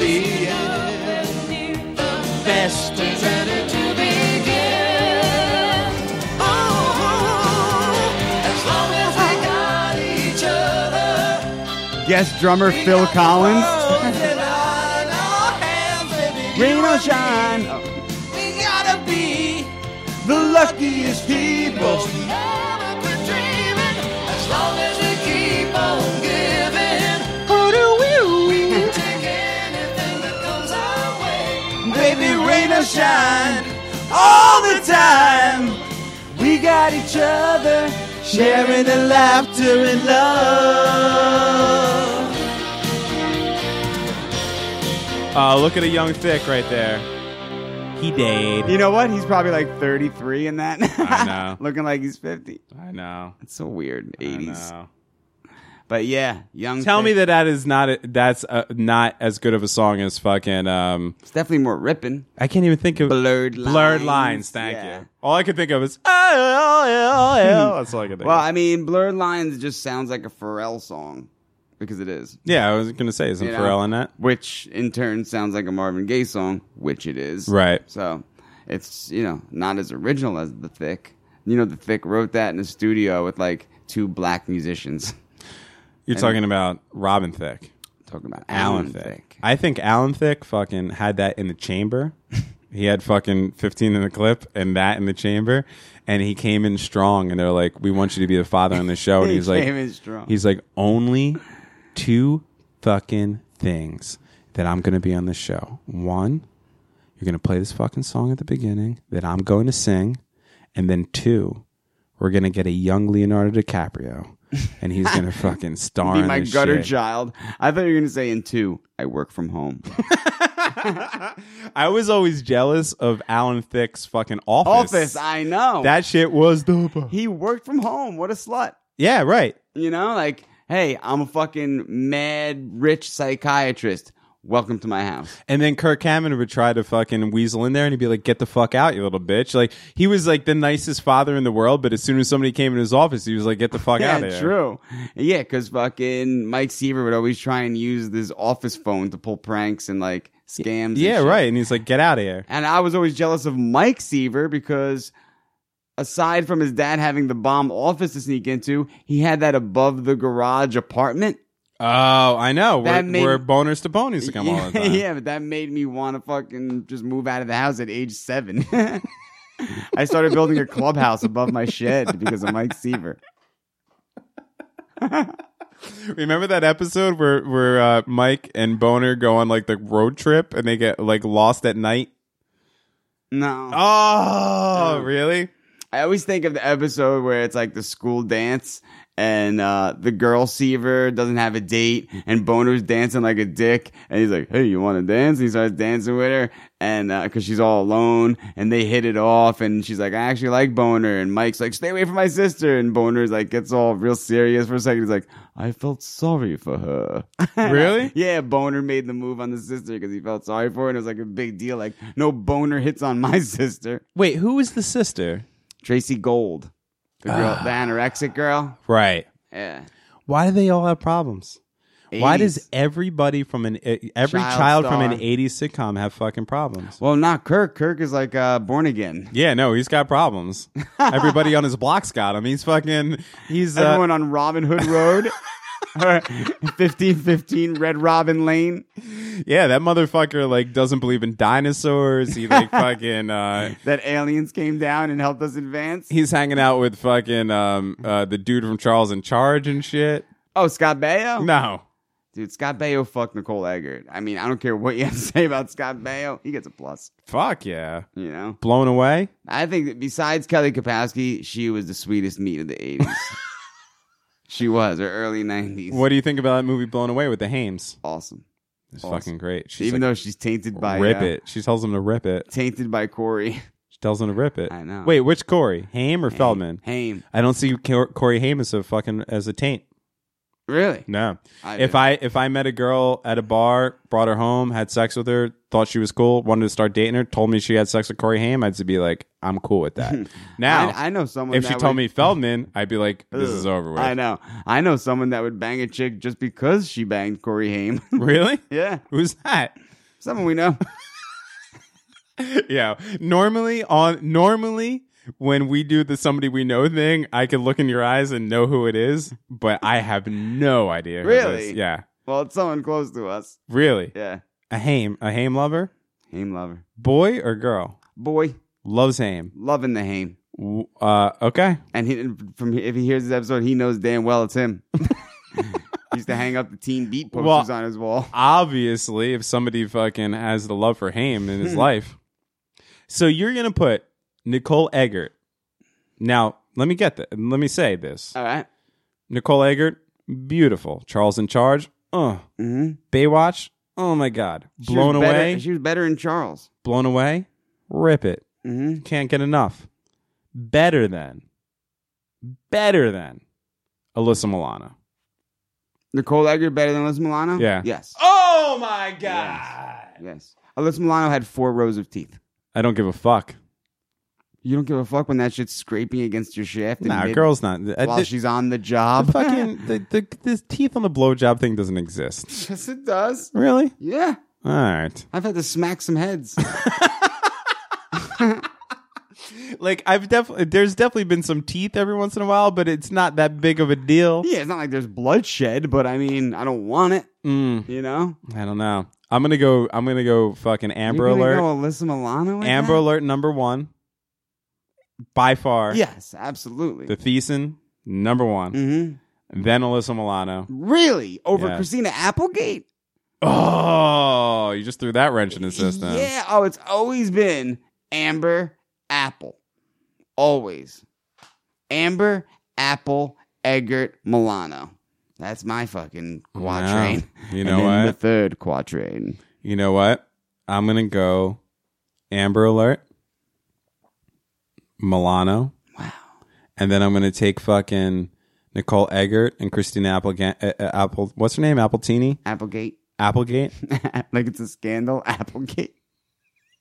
and yeah, like she stole a bunch of apples. Yeah. And um, I'm just gonna try to mush them together, station style, like in Bill and Ted Two, and just fuck station.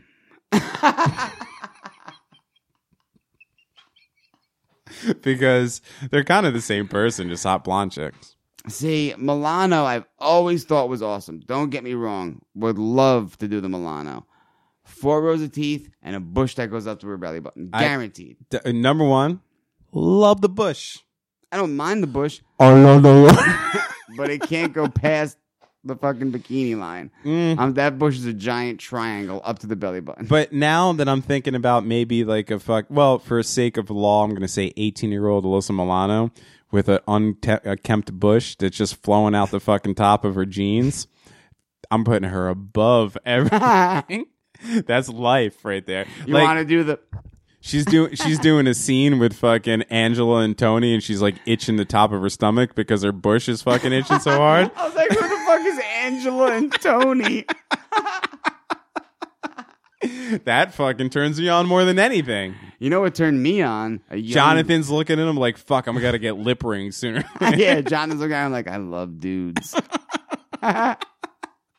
Jonathan's looking at Alyssa Milano being like, man, how do I fuck Tony Danza? okay, yeah, but uh young Stacy Carosi. What was her name in, in um yeah. What's it It called? doesn't matter. Stacey Carosi, Yeah. Leah Rame- Ramini, Ramini, Ah, Ramini, yeah. Ramini, Ramini, who is Yeah. now like, um, uh, like uh, full on blast against Scientology is her whole deal. Oh yeah, there was actually like a year, probably just one year in King of Queens where her fucking titties were amazing, and then she just got fat and shit. But yeah, Okay, Uh, Amber, here's Gate, Eggert, Milano, Milano fourth, Perosi. Carosi fifth. Yeah, I don't think I'm throwing Carosi fifth at all. I might put Elisa Turtle in there. ooh, yeah, add a little fudge to the mix. yeah. Hmm. I think there's some other people we're just leaving out here. Hmm. who else was a, who else was a hottie in those days? Actually, there wasn't many. Like being hot. I feel like there was rare. more than fucking. Uh, Nah, being hot was rare. Shit, I would have fucked probably like Vince Neil before any of the '80s chicks, Because you're a dreamer. or like someone from Poison. Like those dudes were hot. They were hot. Ricky Rocket was fucking hot. With all that teased ass hair. Ricky Rock is still in the band after the whole band ran train on his wife. Now, now let me say something here. I know Bobby Doll. Wait, did everybody in that band get their wife ran train on? Oh, I'm sure. uh, Sucks. whatever. Imagine you getting on stage and being like, every single one of these dudes fuck my wife. And then you're like, every rose has its thorn. That's what he's thinking about when they're singing that. Just like every night has its dawn. He's like, yeah, every night does have its dawn. Like when Just all like eh, the people in my ev- band fucked my wife. Just like every dude fuck my wife. Just like every guy in my band came on my wife. Every rose has its That's like thorn. uh, in Rocket. Isn't it Rocket Queen from Guns N' Roses? Axel fucking Steve Adler's girlfriend. That is correct, my Yeah, friend. That sucks. Here's the thing I have about Axel. I feel like he's a bad lay. He's a redhead He fucking uh, he's like a little whiny fucking redhead. You know he's got a tiny fucking dick Yeah, because yeah. he could sing like that. You know, so he's got no fucking unit, and uh, and and Axel has no unit. and fucking and uh, a- and I And and he wears those spandex. and I heard that girl fucking moan in my Michelle. Was it my Michelle or Rocket Rocket, Queen. Queen. In Rocket Queen, and the whole you know thing is that he brought the girl in. It was one of the yeah, I think Stephen Adler's girlfriend, and he's like, "This needs to be real. We need to fuck on it." And he fucked her, and they they mic'd it or whatever. But I've been, I heard her fucking uh, her thing, and yeah, let me it's tell fal- you it's something. falsetto. She's faking it. Yeah, totally. That chick is faking it. She knew she was on mic. There's no way in hell that Axel has ever made anybody feel that fucking much ecstasy in his life Nah, I, I totally agree. besides when Guns N' Roses got back together and I watched it on YouTube and I was like, oh, yes. Besides when he fucked Dizzy. I had a point to make before you threw me off on the Axel fuck train. Uh, hot chicks from the 80s, early Mm. 90s. I lost it. I don't know, someone's making turkey. You smell that? I'm pu- I hope everybody's enjoying the A high five extra time that's going on now. You know what's cool about I don't want to recording stop. this? I don't feel like stopping. Let, fuck it. Let's We're just- actually documenting what it sounds like when someone gets drunk. You Oh. can like hear the progression. oh, sure. I'm fucking hammered now. Yeah. hammered. I'm calling you an Uber out of A High Five Studios, and I'm gonna wander into the night.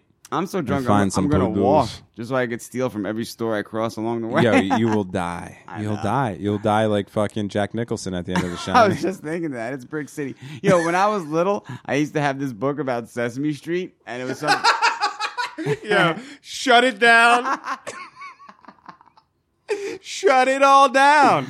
Dude, I had this book about Sesame Street, and it may have been something about the seasons.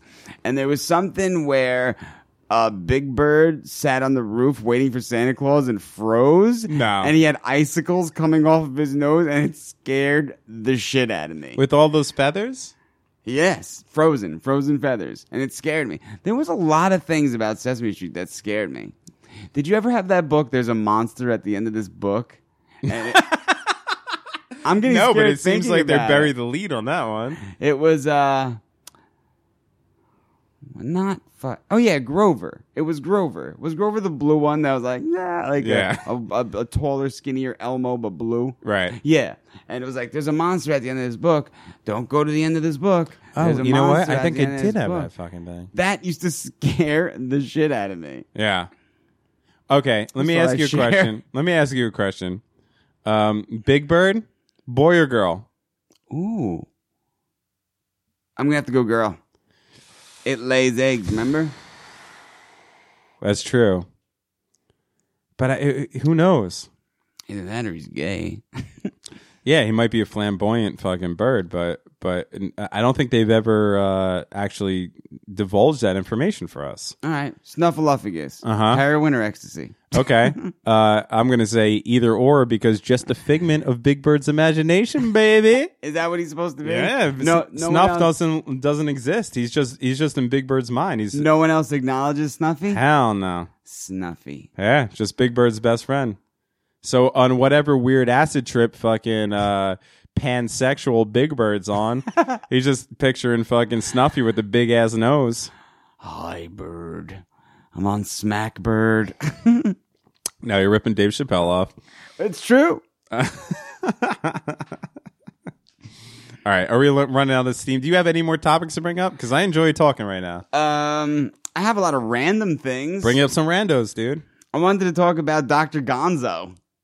Doctor Gonzo. Yeah. Okay. Oh, the uh uh uh Hunter S. Hunter S. Thompson's Thompson. Lawyer. Yeah, sure, sure, sure. Yeah. So uh, Oscar Zeta Acosta Mm-hmm. was uh, Hunter S. Thompson's lawyer. I love how Dr. you know Gonzo. everyone's real name. You always say that. I know it's Why fucking wouldn't great. I? You just know their middle initials and shit. Oscar Zeta. Well, remember, like, I don't want to cut you up, man. I just wanted to carve a little Z into your forehead. That's what the Zeta is. right, right, right. but um, I always I always found him interesting because he was such a raging drug addict, and he was like a pretty good lawyer, but always represented like the sketchiest people and shit. You know, Mm-hmm. it's such like a weird, like uh, what's it called? Like counterculture lifestyle? Is that how you would say it? Like. weird. sure, like, sure. It just really like you're a lawyer. Subversive. Yeah, like you're a lawyer, but you're a lawyer in in this weird world, you know? Mm-hmm. I just found that so weird, but he uh he just went missing. No one ever knew what happened to him. It was like 3 years after their Las Vegas trip. I didn't know for sure that he was a real person. I thought that Yeah. Oh, okay. Oscar Zeta Acosta. He was a lawyer from San Francisco. Okay. He was Hunter S. Thompson's lawyer. lay it on us. And they went on that trip together. Say word. Mm-hmm. Mm-hmm. Okay. and that's him. And uh, no one knows what happened to him. He just disappeared. And the last that was ever heard from him was uh, he called his son one night and said, "I'm boarding a big ship, a big uh, like a big Viking ship full of snow." and uh, Hunter's opinion. I'm guessing that that wasn't fucking frozen rain from the I sky. don't think so. Uh, Hunter's like, he was real big into uh, mescaline and psychedelics. Hunter's opinion was that he was always like a, a crazy loudmouth whipping out knives and shit. Like if you've seen the movie, you know he's big into weapon Right. weaponry, and uh, he he di- and he may have got mixed up with the wrong drug dealers, you know, and something may happen to him but uh just uh, those two man you know I, it, it's really like yeah it has a lot to do with the drugs and i do find that that kind of shit interesting yeah, but, you love that shit. You, but but they- since you were a child, you love that but shit. they are just so off the fucking wall those 2 Mm-hmm. you know like that movie was pretty fucking accurate i I read the book and there's really not one word different from the movie but you know that you know that that book isn't like a like a straight like autobiography. I mean, I mean that's also that's also a work of fiction. Mm. Right. I know. I know. But at the same time, it's coming from someone's brain, someone's fucking Yeah, right. insane brain. Yeah. You know, and yes, he did do those drugs. you Oh know, sure, so, yeah. He like, he. I mean, Hunter S. Thompson did walk around with the uh, the doctor's bag full Yes. of ether and all that shit. Yeah, Yeah. that that did happen. and it's just amazing that someone can live like that. Mm. You know, because the dr- his drugs of choice weren't drugs that made you social or allowed you to do things. The drugs that he chose made life as complicated as possible. Right. you know, he'd be tripping and then he'd be snorting coke and then he'd take mescaline and then he'd sniff ether, all things that made things really difficult Yeah. to live. Very difficult. yeah. I've done all of the well besides ether, but I've done I've done all of those, and all of those are like fucking lock the door and fucking curl up in a corner of the room drugs. And he'd fucking, you know, write. He'd Yeah. Be a journalist. Yeah, he he would fucking political journalist. Mm-hmm. I mean, that's the craziest thing about Going it. on the road with Nixon. yeah, right. I mean, the, Tripping. the Hell's Angels shit and the Fear and Loathing in Las Vegas shit or whatever. Like, I get all that, but the the Fear and Loathing on the campaign trail and uh, yeah, and all the stuff he did with uh, Nixon and all that shit, like. That's the craziest fucking thing. That is crazy. Is, is is that not only was he doing that, that that they even let him do that. Like I, I don't I don't know. Yeah. The fact that he was even to get through like that wouldn't happen today. There's no way whatever today's 2016's equivalent of Hunter S. Thompson is that's running around out there, like probably somebody who works for Vice or something like that is running out there. They're not gonna let them on eh, on President Obama or Trump's fucking uh, Air Force One plane. It ain't ever gonna fucking happen. I know. I know. Well, that's you know that's another thing that makes it so interesting that he was right in the uh you know right in the core of that drug experimentation time. Mm-hmm. You know where he, it's almost like he was viewed as a psychological experiment. You know because he was a politician. He he ran for mayor of I want to say Aspen. Or yeah, congressman right. of But so Aspen the Jello Biafra. and but it was really close, you know. yeah. And he was a you know a gun wielding acid head, you know. Right. That's pretty fucking crazy. Yeah. You know, he he was a very interesting human being aside from all the weirdness, you know, just like the way he thought about things and you, you know if you take away all the craziness, there were moments where he would write intelligently, you know, maybe Oh, all his writing was intelligent. all of it. Mm-hmm. Oh y- yeah, no, it, it was. It was intelligent in its madness. I mean, there, there, Right. there's a, a, you know that that is what brought him through was his writing. I- If you were to, if you again, and I've talked about this a billion times, but mo- the people that I l- really, really love and respect in this world, like artistically, are normally people that I know that I wouldn't get along with that if I hung out with them. And Hunter S. Thompson is like that. Like the person, Hunter S. Thompson, the person, I probably wouldn't want to be around for more than five seconds. I would probably, I like, if I was in like traveling with that dude, I'd probably be like, "Oh God, shut this guy the probably fuck up" give or you whatever. anxiety. Yeah, right. Yeah, he's but an anxiety But giver. his his art, his writing Mm-hmm. speaks to me on a level that I that I consumed pretty much all of it. You know, and and so it- it's it's his writing that made him digestible. Him as a person was probably not digestible at all. Right? Probably very annoying. Very annoying. Yeah. But uh, yeah, and on another level would be his buddy, the lawyer, Oscar. You know, he was probably the hardest person to deal with in the world, I'm sure. He was probably, you know, the person that when you were tripping, you just wanted him to disappear. You know, yeah, right. he He's was- probably one of those always per- Oh, got you into persistent trouble. You know, you always feel like you were either fearing the cops or someone killing you because he was just such a psychopath and annoying and bothering everybody, you know, and that's probably is what leads to his disappearance. Well, they even show that. I mean, that even comes across in Fear and Loathing in Las Vegas a little bit, where like Hunter is all, at sometimes kind of like The voice of reason. yeah thrown back by him like uh, like are you really gonna make this happen right now you know Yeah. that kind of thing Yeah, totally. Yeah, it- but it's just so crazy how you know not you know they they go through those days in Vegas and they're doing all this crazy shit, and then you know and then he vanishes mysteriously. You know, like that's almost like the cherry on the weird cake. right You know. no i hear It you. just makes you think about it more. Or in my fucking weird brain, it makes me think about it more because for some reason I find this weird shit interesting. But a lot, I'm sure a lot of people find that interesting. But just the fact of him disappearing and the last thing you ever heard from him was that he's boarding a Viking ship full of snow. You know, who the fuck knows? He well probably- that's great like don't don't you want your heroes to fucking like disappear into the sunset Yes, yes, that's what I'm saying. I mean, he's not by any means a hero. well you know but people that you, that you're fascinated by Yes, Yeah. yes, yes, absolutely. I- I'll tell you what. Uh, the Hunter S. Thompson thing is it, it, out of his legacy. One of the things that I that I enjoy the most is the way that he went out. Now, there's Yes. people there's people out there that that uh, theorize that, that that's not true. They think that he was actually murdered. Oh, it's a thousand percent true. but but yeah, that motherfucker was on his ranch with his fa- family. Yeah. Woke up, he was sixty something years old, and he said, "This is the last day that I'm gonna fucking live." And he fucking just shot himself. Mm-hmm. Well, it was all planned out.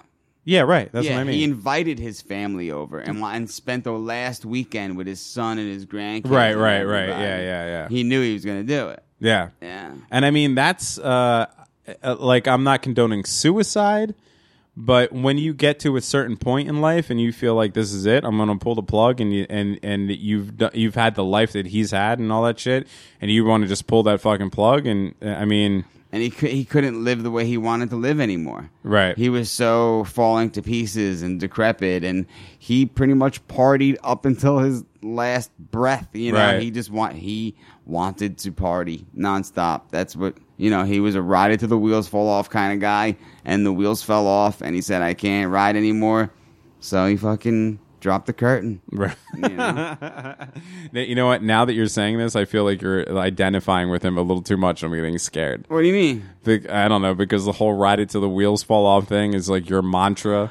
Well, and you're sitting there fucking my juice, wheels fell off. juicing over that fucking shit. if I didn't, you, uh, you know, put a 44 to my head already, I'm not gonna because my wheels fell off probably about three years ago. You want to run some Facebook Live and I'll shoot you in the stomach? to? You're gonna be okay. Look, what do you like better? Um, do you like Fear and Loathing in Las Vegas with Benicio del Toro and fucking um, uh, Johnny Depp, or, Or- do you like Where the Buffalo Roam Ah. with Bill Murray and Peter Boyle? Johnny Depp all the way. But dude, look, I get it. Uh, Fear and Loathing is definitely a better movie. Yeah. Terry Gilliam, uh, Johnny Depp, I, I get it. But Bill Murray as fucking uh, Hunter S. Thompson is pretty damn good. It is. Re- he and and he and he like pushed for that to get made. Like he put his own money into that. and Really? shit. Like he that was a passion project for Murray. I was gonna say uh, Murray actually. I feel like uh, reminds me more of Hunter S. Thompson Yeah, than right. Johnny Depp does. Yeah. I feel like he acts like him more closely than Right. Johnny Depp. Even Yeah. though Johnny Depp like put his all into that role and you know hung out with Hunter and tried to be like him, I feel like Maury's closer. That's what I'm saying. I Yeah. th- Where the Buffalo Room is a great movie. It's all right. I mean, I, I, I didn't I didn't find it to be a great movie. Yes, he is a lot like Hunter S. Thompson, but there's just scenes in that movie where I just it's just boring. What about Peter Boyle as your boy, the doc- the doctor? You didn't like him, Nah. really? Yeah, You liked him better as uh, Frankenstein. yeah. And Super cool. I just I just love Benicio. Love him. yeah. Yeah, and everything he does. I think he's a great actor, that dude. W- Fear and Loathing. And he was the comedy relief in Fear and Loathing. Well, the thing with Fear and Loathing uh, was that not only did they have uh, a great actor in Johnny Depp, who is like one of the only movie star actors that's actually good. You know, he's like up there with uh, Brad Pitt, I would say, and like maybe Ryan Gosling. Like these dudes that that are movie stars because they're they're gorgeous, but they could also actually act and Yeah. Mm-hmm. carry a movie. Um, and Benicio del Toro, who isn't gorgeous but is an amazing actor. actually, he looks like the Spanish Pit Yeah, kind of. Um, but I think what that didn't get any sleep. what made um, fucking Fear and Loathing actually live and breathe is the fact that Terry Gilliam directed it. Yeah. and and the fact that Terry Gilliam's all his movies are off the wall. He's he's got a visual like fantasy thing going on, but also the fact that he was a Python. He's fu- fucking Monty Python, so he knows beats. He knows humor. He knows where to hit the fucking beats. Yep. So he was able to take that and make it uh, a a comedy in the way that the book was a comedy. Mm-hmm. Where I think if anybody else handled that, they they wouldn't have done that. They would they would have uh, they would it would it would have been more of a drama, like more I don't know. It, it like they wouldn't have gotten the the, the beats where like where Hunter's confused and but it's funny that he's confused, like Yeah. that whole thing that goes on there. Yeah. like it was the perfect Totally. mixture of the two stars and the director that made that movie so fucking good. Absolutely. Uh, Now that we're talking about it, I want to fucking watch it again. I might watch it tonight. I was thinking about it too. yeah. I, it's uh, like you you know using the word beat. i it's a perfect example. I- It's you know it's so on, and it's I think it's really hard to do a drug movie, you know, because you have actors trying to act fucked up. Right. And then you're also trying to explain to the audience what it's like to be on these drugs, where how do you know half the audience has ever done these drugs and can't relate to it? Well, especially that because I mean, w- I, I feel like me and you are are pretty uh, drug fluent, uh, and and there's a lot of drugs that come up in that movie that I've never been even close to. Like No, there isn't.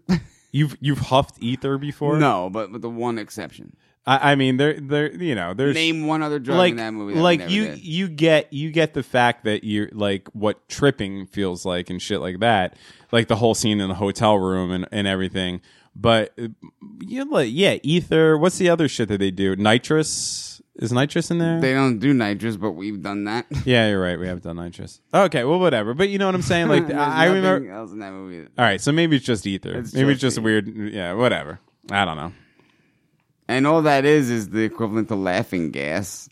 It's it's a fucking what's it called? It's an anesthesia. But what? No, because he what he, when he's eh, when he uh in Fear and Loathing the book and o- obviously the movie too. Oh, they do that adrenochrome. which- Adrenochrome, which right. Who knows if that's even real? he fucking he he he lists all the things in the trunk. Remember? yeah, And, which and are all things that we can identify to. uh, okay, you know what? But but adrenochrome, that it's not even proven that that was a real thing, because you know what you're gonna extract adrenaline from a living human's adrenaline gland.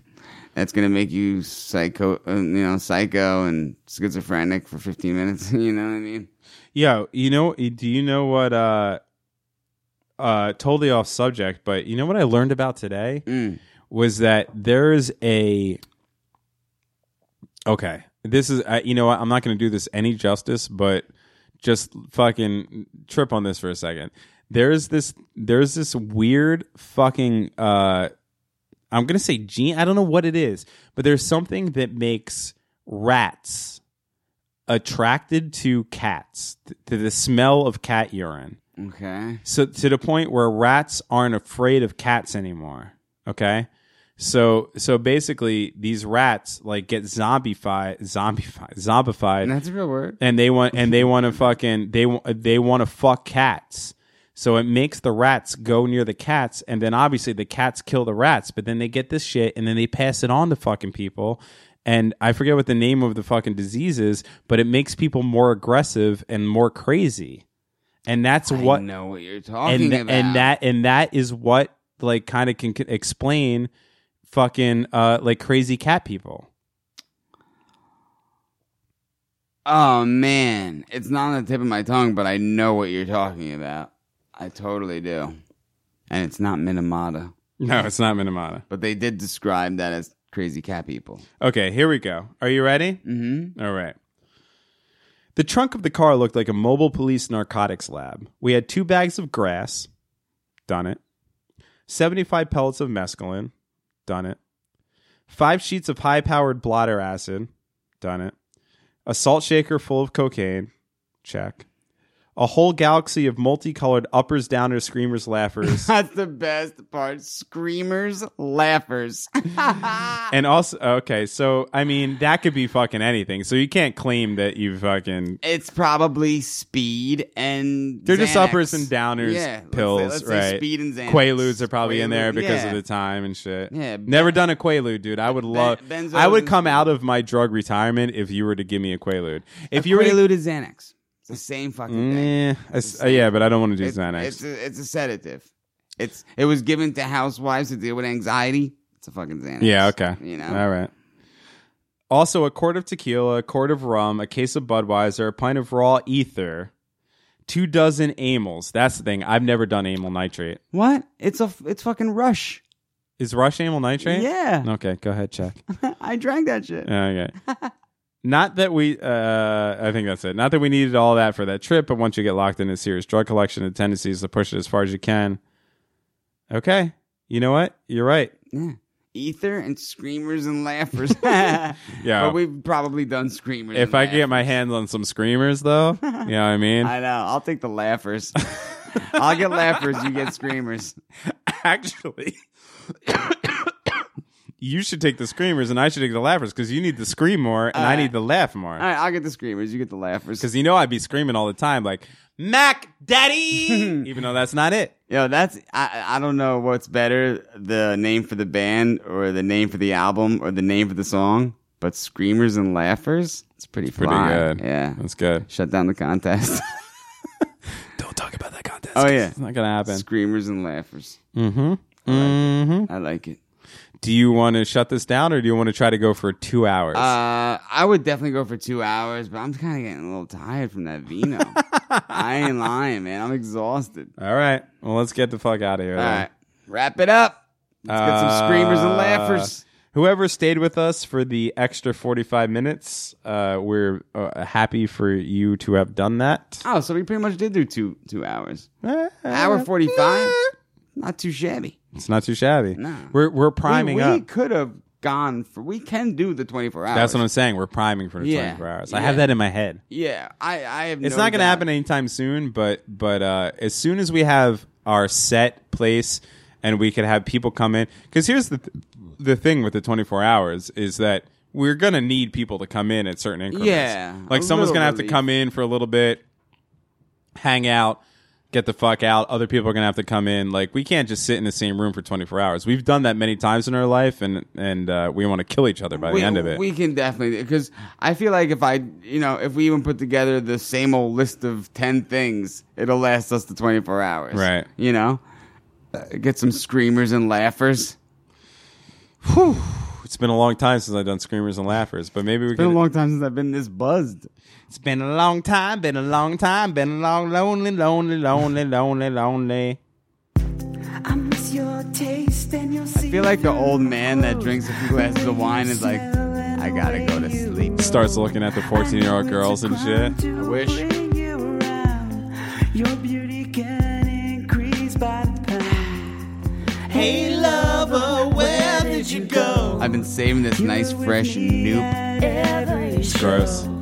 If Cigarettes I are gross. had one wish, I'd want to Yeah, but I smoke kiss cigarettes you like fucking in tight white what's his dress. name from Misery, like one smoke in a James match. Caan? Yeah, but I forget his name in the movie. I don't know. Well, I smoke like one cigarette a week. So Mm. many smoke-filled years have passed. Well, Wrapped in paper Thanks for listening to the Awkward inside Hi-Fi podcast. wraps.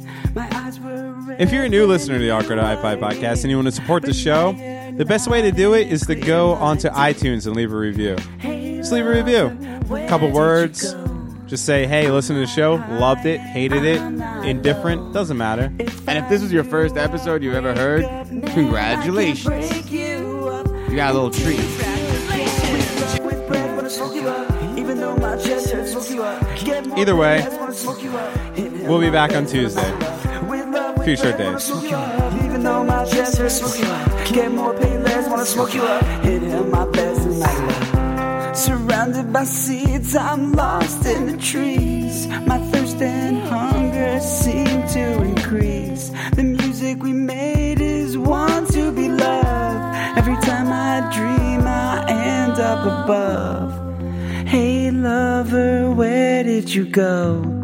We first met a long time ago. I always knew how to treat you, but now I can see you through this cloud of smoke.